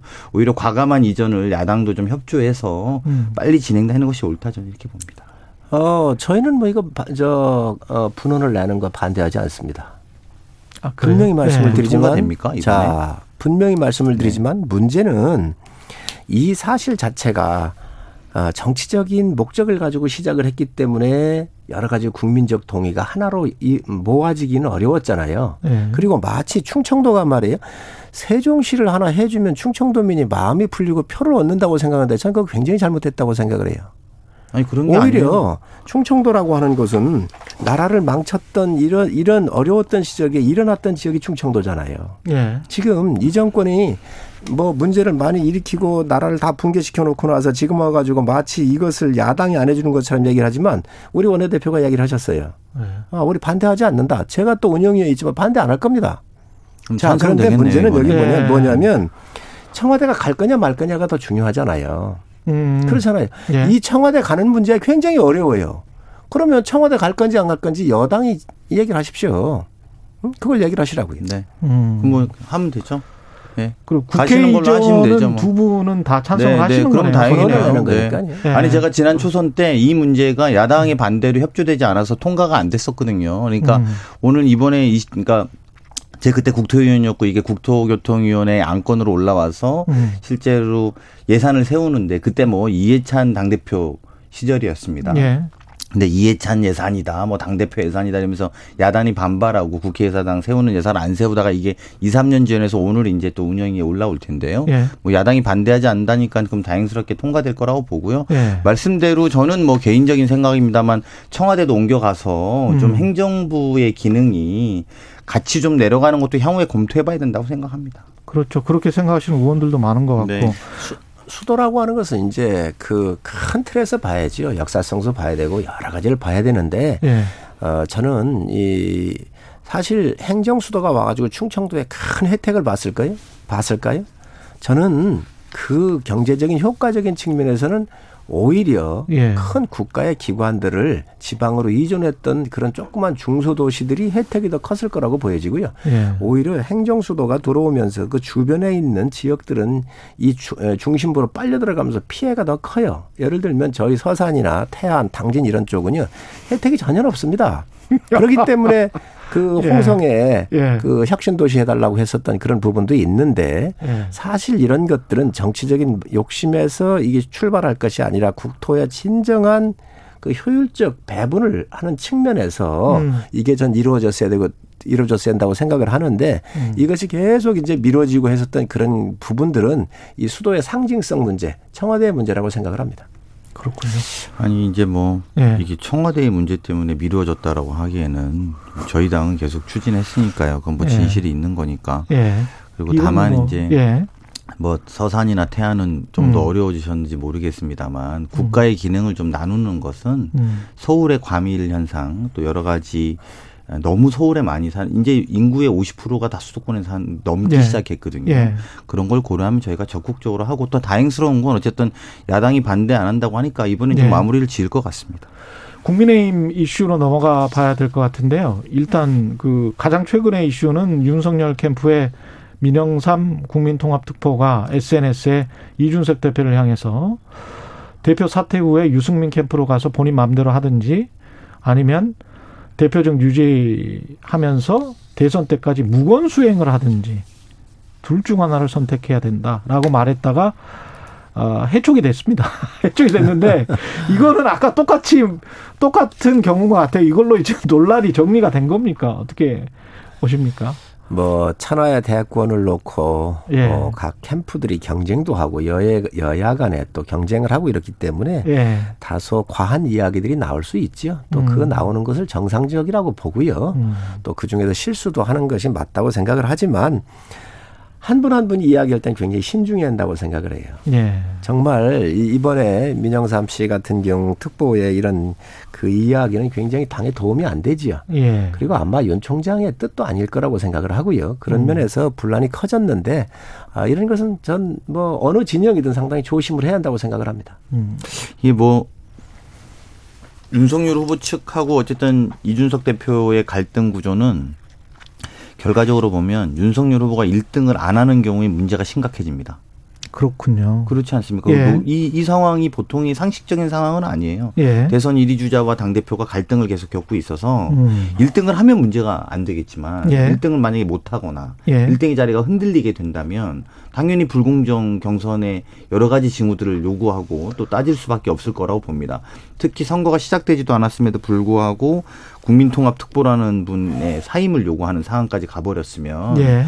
이건 좀 더 더 갈 거라고 보고요. 음. 그리고 특히나 뭐 제가 알기로는 1위 후보 건의로 토론이 취소된 걸로 알고 있는데, 음. 근데 그러면 나머지 향후에 12명 후보에도 이제 일일이 똑같은 공정성의 문제들로 요구들을 답변해야 될 거예요. 음. 그렇지 않으면 뭐 1위는 되고 2위는 안 되고 1위는 되고 3위는 안 되고 이런 상황들이 벌어질 거거든요. 제가 아. 경선기획단장으로서 보는 걱정되는 우려 사항들은 그래서 결국 불공정 경선의 쟁점들이 생길 것이다. 음. 그렇지 않으면 그냥 뻔한 1위가 1위 하는 경선이 될 것이다. 저는 이렇게 생각합니다. 지금 강연이게 저희 내부 사정을 음. 잘 몰라서 그래요. 네. 전에도 한번 말씀을 드렸지만 이 경선준비위원회는 이제 수명이 다 했잖아요. 예. 원래 이 경선준비위원회는 내부용이었습니다. 외부 네. 주자들은 고려 안 하고 내부 음. 주자들의 경쟁력을 배가시키기 위해서 어떻게 하면 좀 높여볼까 하는 음. 이 측면에서 시작을 하다가 보니까 원래 여기에서 나오는 경선관리위원회에서 정책 토론회는 외부 주자들이 대상이 아니었어요. 그런데 네. 그 사이에 일찍 입당을 한 거지요. 그러다 보니 이분들이 참여해야 되느냐 말해야 되느냐. 그래서 저희가 이야기를 분명히 했습니다. 참여 안 해도 괜찮다. 그러니까 다른 후보들이 뭐라 하겠어요. 왜 참여하느냐. 음. 실력이 없어서 참여하느냐. 이런 공격을 또 한 거예요. 그러다가 보니까 이제 불거지고 커졌는데 그에 대한 봉합이 이제 비전 발표로 좀 조정했고 음. 이제 선거관리위원회가 떠가지고 만들어져서 시작을 하게 되면 아마 그런 그 오해의 소지는 해소가 될 거로 보여집니다. 근데 선거관리위원장을 누구냐에 두고 선거관리위원장을 누구냐 누구로 선임하느냐에 두고 또 갈등이 빚어질 수도 있을 것 같은 게 서병수 뭐 경주위원장은 안 된다는 식으로 분명히 그 김재원 최고위원은 이야기를 했단 말이죠. 그리고 최고위원회 갈등이 조금 있는 것 같아요. 그러니까 이준석 대표의 생각과 최고위원들 생각이 좀 다른 것 같고 그런 상황에서 후보들이 추천이 되면 최고위에서 다뤄서 최고위에서 선임을 할 거란 말이죠. 그러면 누가 만약에 되면 지금 말 나오는 무슨 정홍원, 김항식, 무슨 김병준 이런 사람들이 말이 나오면 그 사람이 알고 보니 누구랑 언제 만났다더라. 뭐 아, 서로 어떻게 친한다더라. 뭐 이런 이야기가 또 나오면 또 불공정성 논란이 일어나지 않습니까? 뭐 누구든 만날 수 있는 거 아닌가요? 난 전 그런 걸 가지고 문제 삼으면 예. 안 되고 예. 그분이 갖고 있고 또 살아온 철학 이러한 베이스에서 저희가 아, 선관위 위원장을 모시고 올 것 같은데 예. 제가 봤을 때는 사전에 조율을 해서 하기 때문에 큰 문제는 없지 않겠나 보여집니다. 음. 옆에서 보시기는 잘 될 것 같습니까? 잘 안 돼야 좋아하시죠. 아니, 아니, 아니. 서로 간에 뭐. 저는 뭐. 예. 예. 역선택 그 방지조항 경선룰 관련해서도 좀 이야기가 있었는데 이거는 서울시장 후보 뽑았던 것처럼 그냥 국민 경선, 국민투표 100% 이쪽으로 가는 겁니까? 어떻게 되는 겁니까, 이거는? 사실 이 부분에 대한 것들은 감론을박이 있습니다. 아, 그래요? 예, 그렇습니다. 예. 미국에서도 보면은 역선택 방지를 위해서 비교적 같은 날 다 이렇게 하잖아요. 예. 이제 그렇게 하고 그러는데 어, 저희 여론조사 기관들의 전문가들 이야기를 다 들었습니다. 음. 전에 경선준비위원회에서. 예. 그때 볼 때는 어 비교적 아주 미미하기 때문에 큰 의미가 없다 이런 말씀을 하시고요. 음. 지금 또 이제 그런 문제를 제기를 할수 제기를 하고 계신데 이것들은 아마 좀 더 논의를 좀 한번 해봐야 되겠다. 음. 음, 또 선거관리위원회가 만들어지면 네. 경선관리위원회에서 선거관리위원회로 넘긴 것은 어쨌든 큰 영향이 없기 때문에 그냥 오픈하고 가자라고는 입장을 넘겼는데 예. 선관위에서 넘어가면 예. 아마 주자들의 이야기를 좀 더 경청 어, 들어서 더 전문가들의 의견이 예, 한번 참고해서 결정하지 않겠나 생각을 합니다. 그 성원님 그 정홍원 전 총리로 내정됐다 선관위원장이 이거 보도가 나왔네요. 예, 저도 보도는 봤습니다. 예. 그러나 아직 그 최고의 최고 회의가 열리질 않았고요. 않았기 때문에 어, 또 인사라고 예. 하는 것은 뭐 수시로 최종적으로 결정돼 봐야 되니까 어. 저도 뉴스는 봤는데 예. 아직 제가 들은 바는 없습니다. 예, 확답 못 해 주시는 상황이고 그 김동연 전 경제부총리 관련해서는 그 대선 출마 선언식을 가졌습니다. 가졌고 충북 음성에서 가졌어요. 또 그리고 이분이 신당 창당을 할까 아니면 다른 쪽이랑 연합할까? 근데 신당 창당으로 가는 것 같고 이분은 어떻게 봐야 됩니까? 우선 스토리가 있고 예. 어, 또 경제 전문가고 예. 어, 여러 가지 측면에서 굉장히 주목을 받으시는 분이시지요. 음. 그런데 지향점이 음. 여든 야든 세력을 교체하자고 하는 거잖아요. 예, 전부 다 교체하자. 예, 세력 예. 교체를 하는데 저는 그 지향점에서는 조금 의견이 있다고 생각을 합니다. 음. 세력을 교체하려고 하면 언제 해야 되느냐? 국회의원 선거 때 해야죠. 아. 그렇지 않습니까? 예. 그런데 지금은 세력을 교체할 시기가 아니고 대통령을 뽑는 거예요. 세력을 교체할 수 있는 힘 있는 사람이 누구냐, 대한민국을 바꿀 수 있는 사람이 누구냐, 그게 대상이 본인이 될 수 있어요. 음. 그렇기 때문에 저는 그 방법론적인 측면에서는 좀 이견이 있습니다. 음. 그러나 이 대한민국을 놓고 고민해 오셨던 여러 가치들에 대해서는 굉장히 공감을 하고 예.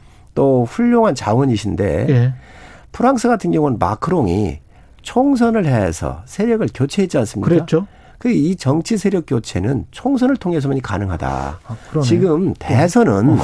이 교체가 아니고 네. 그 교체할 수 있는 수장을 뽑는 거예요. 어. 그러니까 대상이 본인이잖아요. 네. 이런적인 측면에서 보면 어. 지향점을 지금 좀 포인트가 잘못, 잘못됐다. 좀 틀린 거 아닌가 하는 생각을 가지고 있습니다. 강훈 의원님은 네, 뭐 비슷한데요. 예. 저는 조금 더 조금 후하, 후하게, 후하게 점수를 드리고 싶은데 예.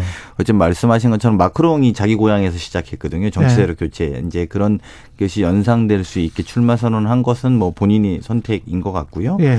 그리고 어쨌든 좀 음, 기존의 정치 세력에 대해서 양당 정치 세력에 대해서 환멸을 느끼고 있는 세력들을 모아보겠다는 말씀이시니까요.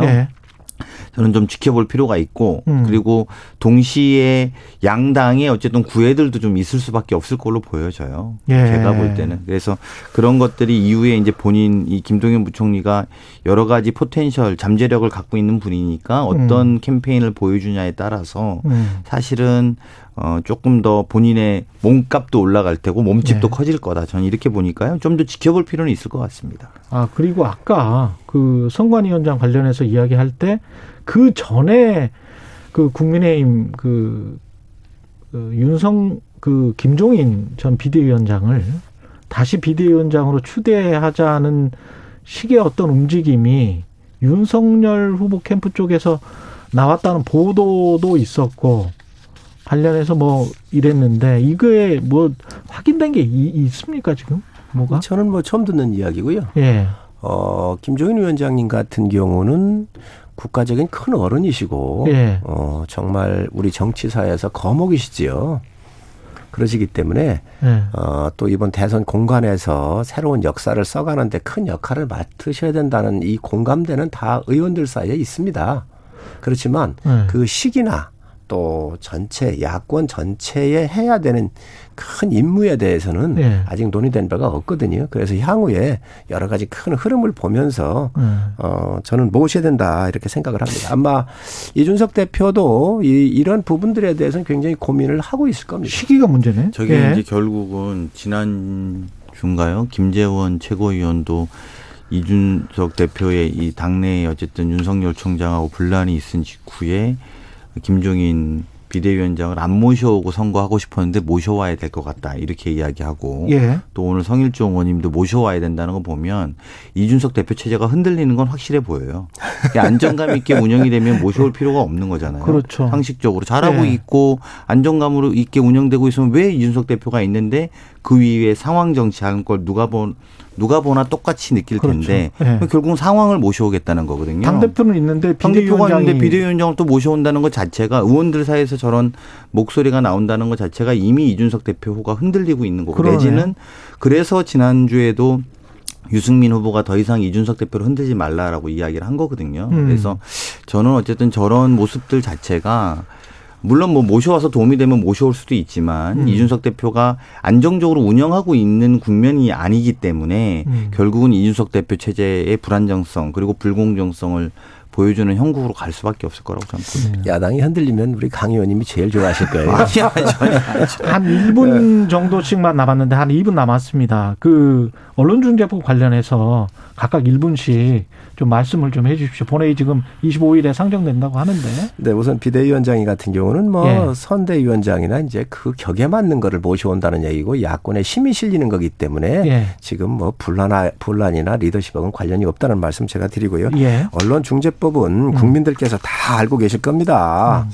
정권 유지하려고 안 하면 이거 왜 하겠습니까? 아, 정권 유지용이다. 그렇습니다. 예. 언론들이 언론인들 언론인들을 비롯해서 세계 언론 이 연맹에서도 다 반대라고 세계 역사상 유례 없는 일들을 왜 하겠습니까? 저는 민주당이 말이지요. 자, 언론의 자유에 대해서 야당할 때 얼마나 떠들었습니까? 저 문재인 대통령께서 민주주의 민주주의는 과거로 되돌아가는 것을 막는 것이 언론이라고 얘기를 하셨거든요. 예. 언론 자유는 누구도 흔들 수 없는 가치라고 얘기를 하셨어요. 음. 그런데 한마디도 안 하고 계세요. 음. 국민들과 언론인 야당이 다 떠들고 있는데 아니 지금 문제 있습니까? 지금 언론 중재위원회 법이 있고 다 구제하는 방법이 있는데 음. 여기에 문제가 있습니까? 그래놓고 나서 이거 장기 집권을 회책하지 않으면 이 안 할 이유가 없거든요. 저는 예. 이 부분에 대통령께서 본인이 말씀하셨던 거 대통령 이야기 그렇습니다. 예. 분명히 입장 밝히셔야 되고요. 알겠습니다. 저는 장기 집권이 예. 아니면 예. 중지하시기 바랍니다. 예. 언론에 와서 언론한테 야박한 이야기 하기 참 곤란합니다만 또 드릴 말씀을 안 드리는 게제 예. 입장은 아닌 것 같아서요. 예. 2014년부터 우리 언론의 신뢰도가 OECD에서 떨어지기 시작해서 음. 지금은 가장 낮은 신뢰도를 보이는 게 대한민국입니다. 어, 자정자경의 노력이 필요하고 여러 가지 그런 노력들이 불가피해 보이고요.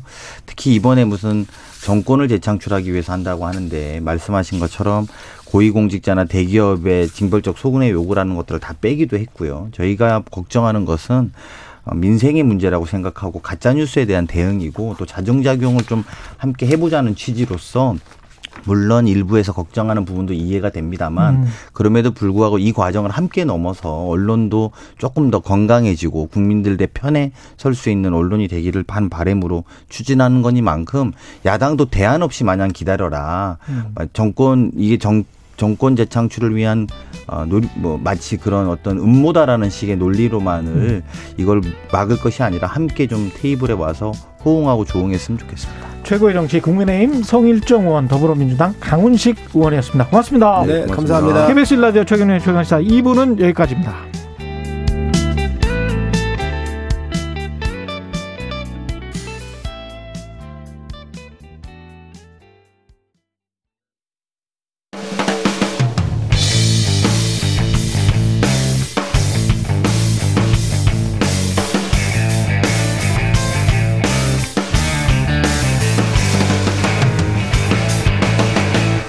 최경영의 최강 시사.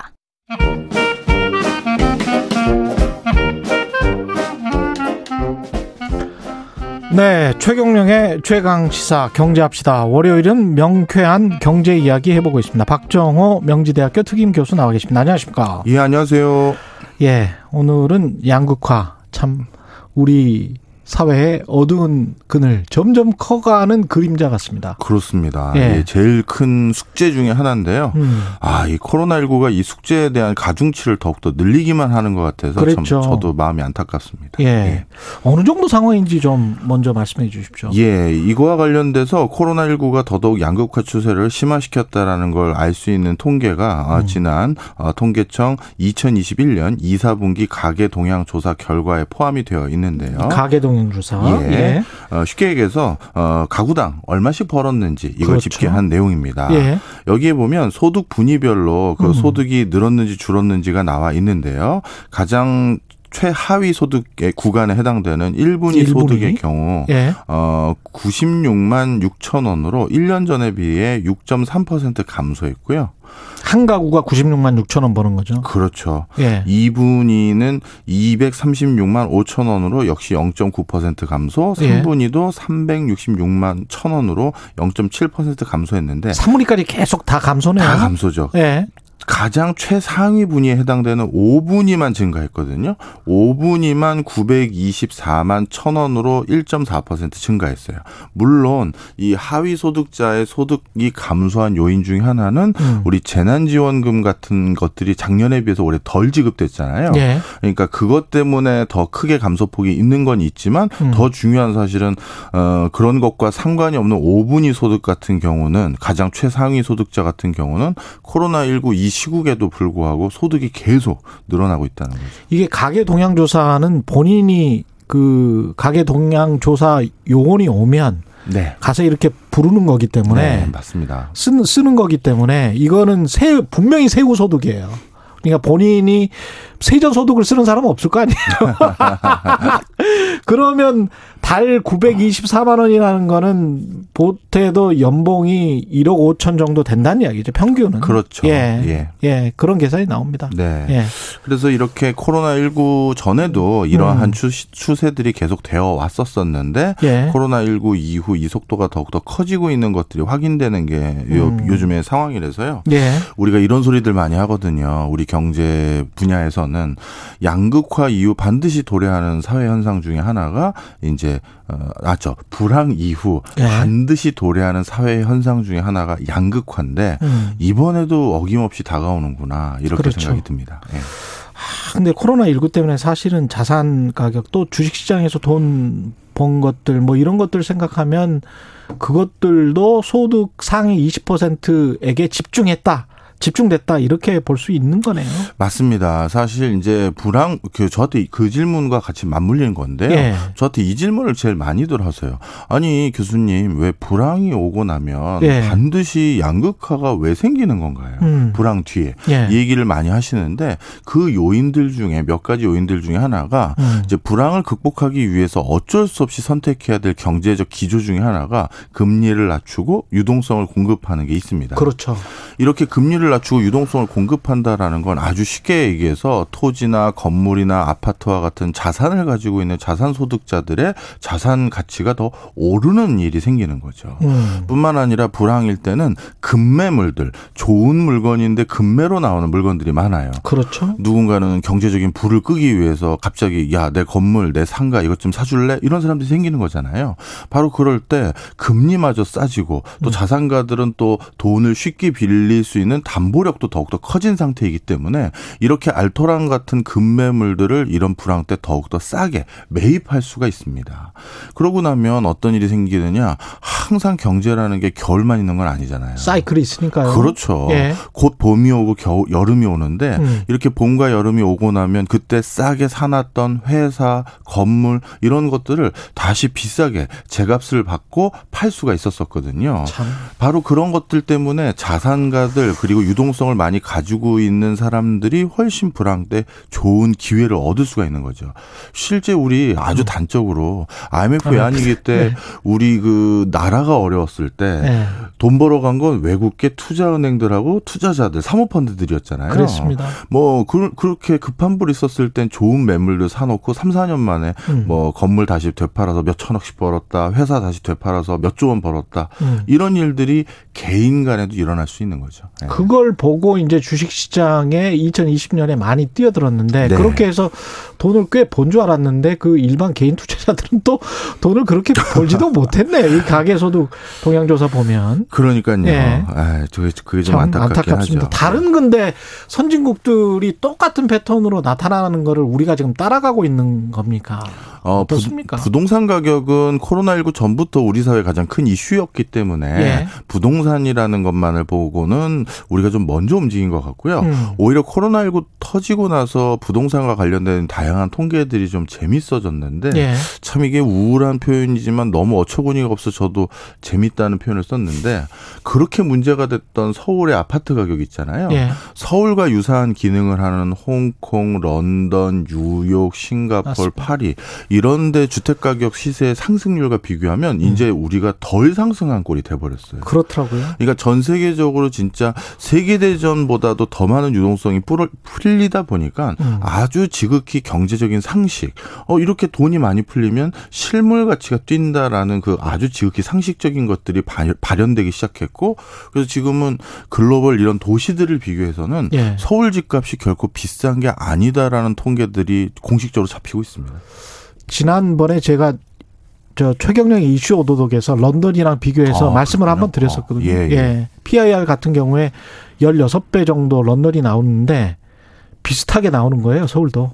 많이 예. 따라잡았네요. 예. 런던이. 그러니까, 그러니까 이게 뭐 근데 한 3, 4년 전에 런던이 한 9배였더라고요. 음. 그러니까 어마어마하게 네. 오른 거죠, 런던도. 네. 그러니까 뭐 이런 추세들 몇 개를 보면 주요 국가들을 다 비슷한 추세인 거죠. 양극화가 예. 심화되는 게. 예. 이게 지금 자산 양극화, 그 다음에 산업 간 양극화도 지금 심하지 않습니까? 예, 저는 어, 어, 어, 예전에 어디 칼럼에도 그런 쏘, 어, 썰을 한번 푼 적이 있었는데요. 네. 그이 코로나19 이후 전개될 양극화는 이전에 우리가 경험했던 그 불황 이후의 양극화하고는 전혀 다르게 크게 네 가지 흐름으로 이어지고 있는 모습이 확인된다라고 말씀을 드린 적이 있습니다.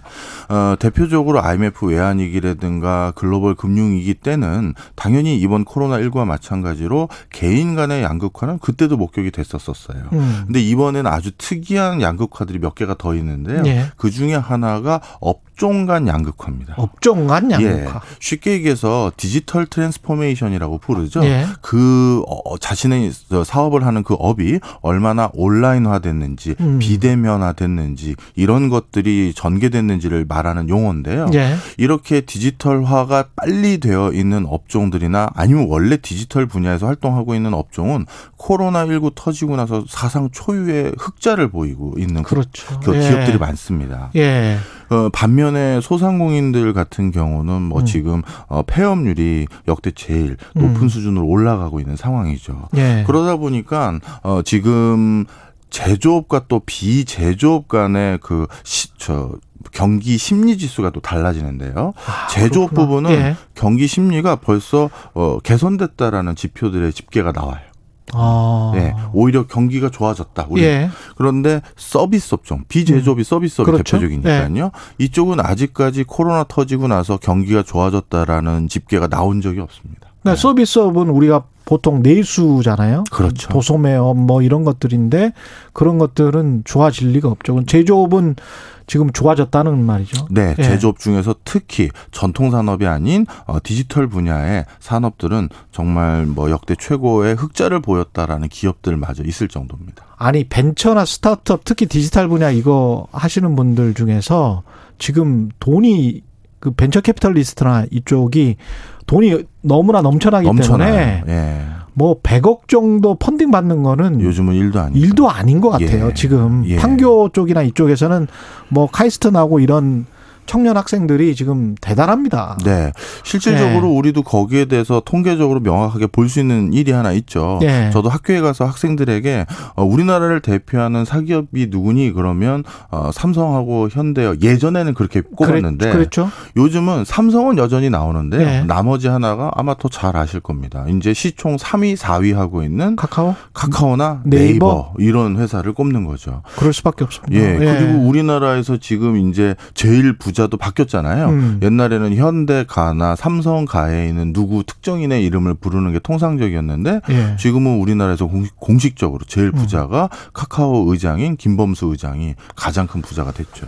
이게 이렇게 되면서 이제 연봉 1억 이상 사람들도 굉장히 그쪽 판교밸리에는 많아졌고 그렇죠. 테헤란밸리에도 많아졌고 그런데 미국에서도 이제 실리콘밸리나 뉴욕에서는 그런 사람들이 많아졌는데 네. 미국 중부에는 가난한 노동자들이 집중돼서 트럼프 같은 대통령을 만들어냈단 말이죠. 그렇죠. 우리도 분명히 그런 현상이 나올 수 있는 것 같아요. 이런 상황이면 경제에도 굉장히 큰 부담이 될 것 같고. 예, 특히 이번에 또 세 번째 트, 어, 전개될 양 극화의 추세로 예. 지역 간 양극화가 우리나라에서도 아주 뚜렷하게 이제 확인되기 시작할 것이다라고 음. 말씀을 드리고 싶은데요. 어, 예전에도 IMF 외환위기 때도 예. 그다음에 글로벌 금융위기 때도 항상 이런 경제적 위기가 오면 인구 구조가 어떻게 바뀌냐면 비수도권에서 서울과 수도권으로 전입자 숫자가 늘어나는 현상이 꼭 생겼어요. 더? 예. 왜냐하면. 안 그래도 복잡한데. 그렇죠. 네. 왜냐하면 이런 거라고 생각하시면 쉽게 이해가 되실 텐데요. 회사가 어려워지면 정말 어려우면 뭐 회사가 그냥 문을 닫는 경우는 있겠죠. 음. 근데 그런 경우까지 안 가면 서울이나 수도권에 있는 회사 본사는 그대로 둔 채 지방 여러 군데에 있는 공장 중에 일부를 폐쇄하는 게 통상적이겠죠. 음. 네. 그러면 그 지방 어딘가 산업단지, 농공단지, 공장에서 일하고 있는 분중 에는 누군가는 실직을 하는 거예요. 그러네요. 그리고 그 실직을 할 때 그러면 인근 옆에 있는 다른 공장에 취업을 할 수 있느냐? 통상적으로 이런 산업단지는 비슷한 업종에 몰려 있기 때문에 그 위기가 비슷한 업종에 같이 파급이 되는 경우가 많잖아요. 그러네요. 그러니까 네. 옆에서 취업 기회를 얻을 수가 실질적으로는 없어요. 산업단지에서는. 우리 석유학 단지는 요즘 다 어려워. 자동차 단지는 다 어려워. 이렇게 되니까요. 그렇지. 자, 그러다 보니까 그분들의 선택은 뭐, 뭐 좀 간단히 말씀드리면 이런 거죠. 이 동네에선 더 이상 내가 기회를 얻을 수가 없으니 음. 하다못해 뭐 내가 뭐 알바라도 하더라도 뭐, 뭐 배송이라도 하더라도 아, 서울로 가야 되겠다. 서울로 가야겠다. 뭐 하면서 가족하고 같이 오거나 본인만 오는 경우도 많은 배달 서비스라를 네. 하, 야, 이거 어떻게 해야 됩니까? 이, 이 양극화 상황을? 글쎄, 이게 참 문제인데요. 네. 이번 이것도 그러면 정말 교수님 그런가요? 궁금해 하실 것 같아요. 통계를 찾아왔는데요. 네. 어, 2020년, 즉 코로나 터지고 나서죠. 어, 2019년에 비해서 경기도의 순 인구 유입 증가가 21만 명이 그 사이에 더 늘어났어요. 네. 물론 이 중에는 서울의 아파트 값이 비싸져서 비싸서. 5만 명 가까이는 서울에서 경기도로 간 것도 있지만 그래도 음. 나머지 15만 명 이상은 또 역시 어 다른 지역에서 서울과 수도권으로 올라온 거죠. 야, 수도권이 계속 팽창하는군요. 네, 특히 여기서 이런 전입자가 서울과 수도권으로 많이 이, 이 오는 음. 가장 주된 계층 중에 하나는 청년층입니다. 음. 경남 지역에서 한 발표된 그 보고서를 봤더니요. 네. 경남 소재하고 있는 청년 층 중에서는 어, 서울로 전입하게 된 이유 1등이 바로 취업이었습니다. 몇 명이 왔느냐? 만 명 정도가 온 거죠. 청년층만. 네. 시간이 얼마 남지 않아서 이 개인 양국화 시대 개인은 어떻게 대비해야 될까요? 아, 참 이게 큰 문제입니다. 음. 뭐 사실 제가 오늘은 음. 많은 분들이 저에게 문매를 주시더라도 어 솔직하게 비정한 말씀을 안, 안 드릴 수가 없는데요. 예. 국가가 이 부분에 대해서 이렇다 할 대안을 아직 못 갖고 있는 게 사실입니다. 음. 이건 비단 우리나라만은 아닐 거라고 생각을 예. 합니다. 자, 그런데 국가가 지금 뭐 하고 있는 거냐라고만 그것만 기다리고 있다가 만약에 본인이 일정 소득 수준 이하로 떨어져서 음. 차상위 소득까지 내려가실 경우 그것으로 인한 온전한 피해는 본인이 감내하시는 거거든요. 예. 물론 국가도 어떻게든 뭔가 대안을 찾아야겠지만 음. 이런 변화 속에서 내가 그대로 있으면 안 되겠다. 그러니까 음. 이제 곧 좋아지겠지 생각하시면 안 될 것 같고요. 뭔가 다른 방식, 다른 대안, 뭐 하다못해 뭐 온라인 온라인 판매든 뭐든 간에 음, 음. 이런 것들을 모색을 이제 적극적으로 하셔야 되지 않을까 이렇게 생각이 듭니다. 예, 트렌드는 변하지 않는다 이런 네. 말씀을 하시네요. 지금까지 최경영의 최강 시사 경제합시다 박정호 명지대학교 특임 교수와 이야기 나눴습니다. 고맙습니다. 감사합니다. KBS 라디오 최경영의 최강 시사 듣고 계신 지금 시각은 8시 45분입니다. 여러분은 지금 KBS 1라디오 최경영의 최강 시사와 함께하고 계십니다. 네, 코로나 이야기 좀 해보겠습니다. 공급에 차질을 빚었던 모더나 백신 700만회 분이 들어올 거라고 정부가 어제 발표했고 1일 확진자 숫자는 여전히 1000명대 현행 거리두기 단계도 2주 더 연장이 됐습니다. 중앙방역대책본부 배경택 상활총괄 상황 총괄 단장 연결돼 있습니다. 안녕하세요, 배 단장님. 네, 안녕하세요. 예. 질병관리청의 배경택입니다. 예. 백신 이야기부터 이건 일단 잘 된 거죠 모더나사와 협의한 백신 수급 네, 그렇습니다. 예. 사실은 지난 8월 6일 날 모더나사가 원래 8월 달에 우리나라에 850만 회분을 공급한다고 했는데 예. 그게 자기네들 무슨 실험실 사정으로 그걸 절반 이하를 주겠다 그래서 그래서 음. 저희가 정부의 대표단을 바로 보내서 예. 강력하게 항의를 모더나 측에 강력하게 항의를 했고 예. 그 결과로 이제 8월 30일 그러니까 8월 마지막 주까지 701만 어, 회분을 보내준다고 하고 오늘 네. 그 중에 101만 회분이 오늘 오후에 먼저 들어온다고 합니다. 701만 회분이고 나머지 한 뭐 못 받는 게 한 200만 회 정도 되는 건가요? 원래 계획보다는? 예, 원래 네. 계획보다는 이제 그 8월 달에 140만 회분 예, 140만 원? 예. 네, 그다음 7월 달에 못 받았던 것까지 하면 한 215만 회분 정도 되는데 그거는 음. 저희가 이제 9월 이후에 들어오는 그쪽에 포함시켜서 그렇게 도입시키 하려고 협의하고 있습니다. 그러면 우리 정부의 접종 계획에는 차질이 없나요? 200만 회 정도의 마이너스면? 예, 현재 저희가 그 9월 추석 전까지 전 국민 70% 1차 접종하겠다라고 하는 목표를 가지고 하는데 그 부분에는 차질이 없을 것 같습니다. 음. 현재 지금 국내에 저희가 가지고 있는 백신이 한 1,100만 1,110만 회분 정도를 저희가 보유를 하고 있거든요. 예. 거기에다가 지금 그 모더나에서 추 모더나사에서 추가적으로 700만 701만 회분 가지고 오고 음. 그다음에 어, 그 파이자나 이런 것들 통해서 추가적으로 들여오면 저희가 네. 목표했던 데는 문제는 없을 것 같다라고 저희가 판단하고 있습니다. 대통령께서 그 8.15 경축사에서 10월 말까지 70% 완전 접종 이야기 하셨었잖아요. 네, 그렇습니다. 예, 이거는 이게 되는 분량입니까? 지금 보면? 예, 저희가 지금 현재 국민 여러분께서 국민들께서 저희가 말씀드렸던 건 이제 8월 마지막 주까지를 얘기 드렸고 9월 분에 대한 도 공급 계획이나 이런 것들은 추가적으로 협의되면 다시 말씀드릴 텐데 예. 어, 어 말씀하신 것처럼 저희가 9월 중순 추석 전까지 70% 1차 접종, 그 다음에 10월 말 정도까지 70% 어, 접종 완료, 완료까지는 가능할 것으로 생각이 됩니다. 그럼 1차 접종을 하고 4주 후 정도에 그 접종해야 될 사람들이 한 달 동안에 굉장히 많을 것 같은데 그게 충분히 감내가 됩니까? 병의원에서? 예, 지금 현재 저희가 그 1차 접종하고 그 mRNA 백신 같은 경우 이제 6주 후에 먼저 6주? 접종하는 것으로 예. 되어 있죠. 네. 그리고 저희가 그, 그 전에 인플루엔자 예방접종 할 때도 보면 하루에, 저 하루에 최대 뭐 200만 회, 200만 명까지 맞춰본 경험이 있거든요. 예. 그리고 지난주에도 보면 저희가 1차는 한 70만, 그 다음 2차를 50만에서 하루에 120만, 이렇게까지도 접종이 되고 있어서 예. 지금 말씀하셨던 1차, 2차 이런 것들 어, 크게 문제는 없을 것 같은데 어쨌든 네. 저희도 그 접종 인프라 관련해서도 계속적으로 그 저 상황들을 보아가면서 접종 계획을 짜고 접종을 음. 진행하도록 하겠습니다. 저도 아스트라제네카 백신을 지금 2차까지 그 맞았거든요.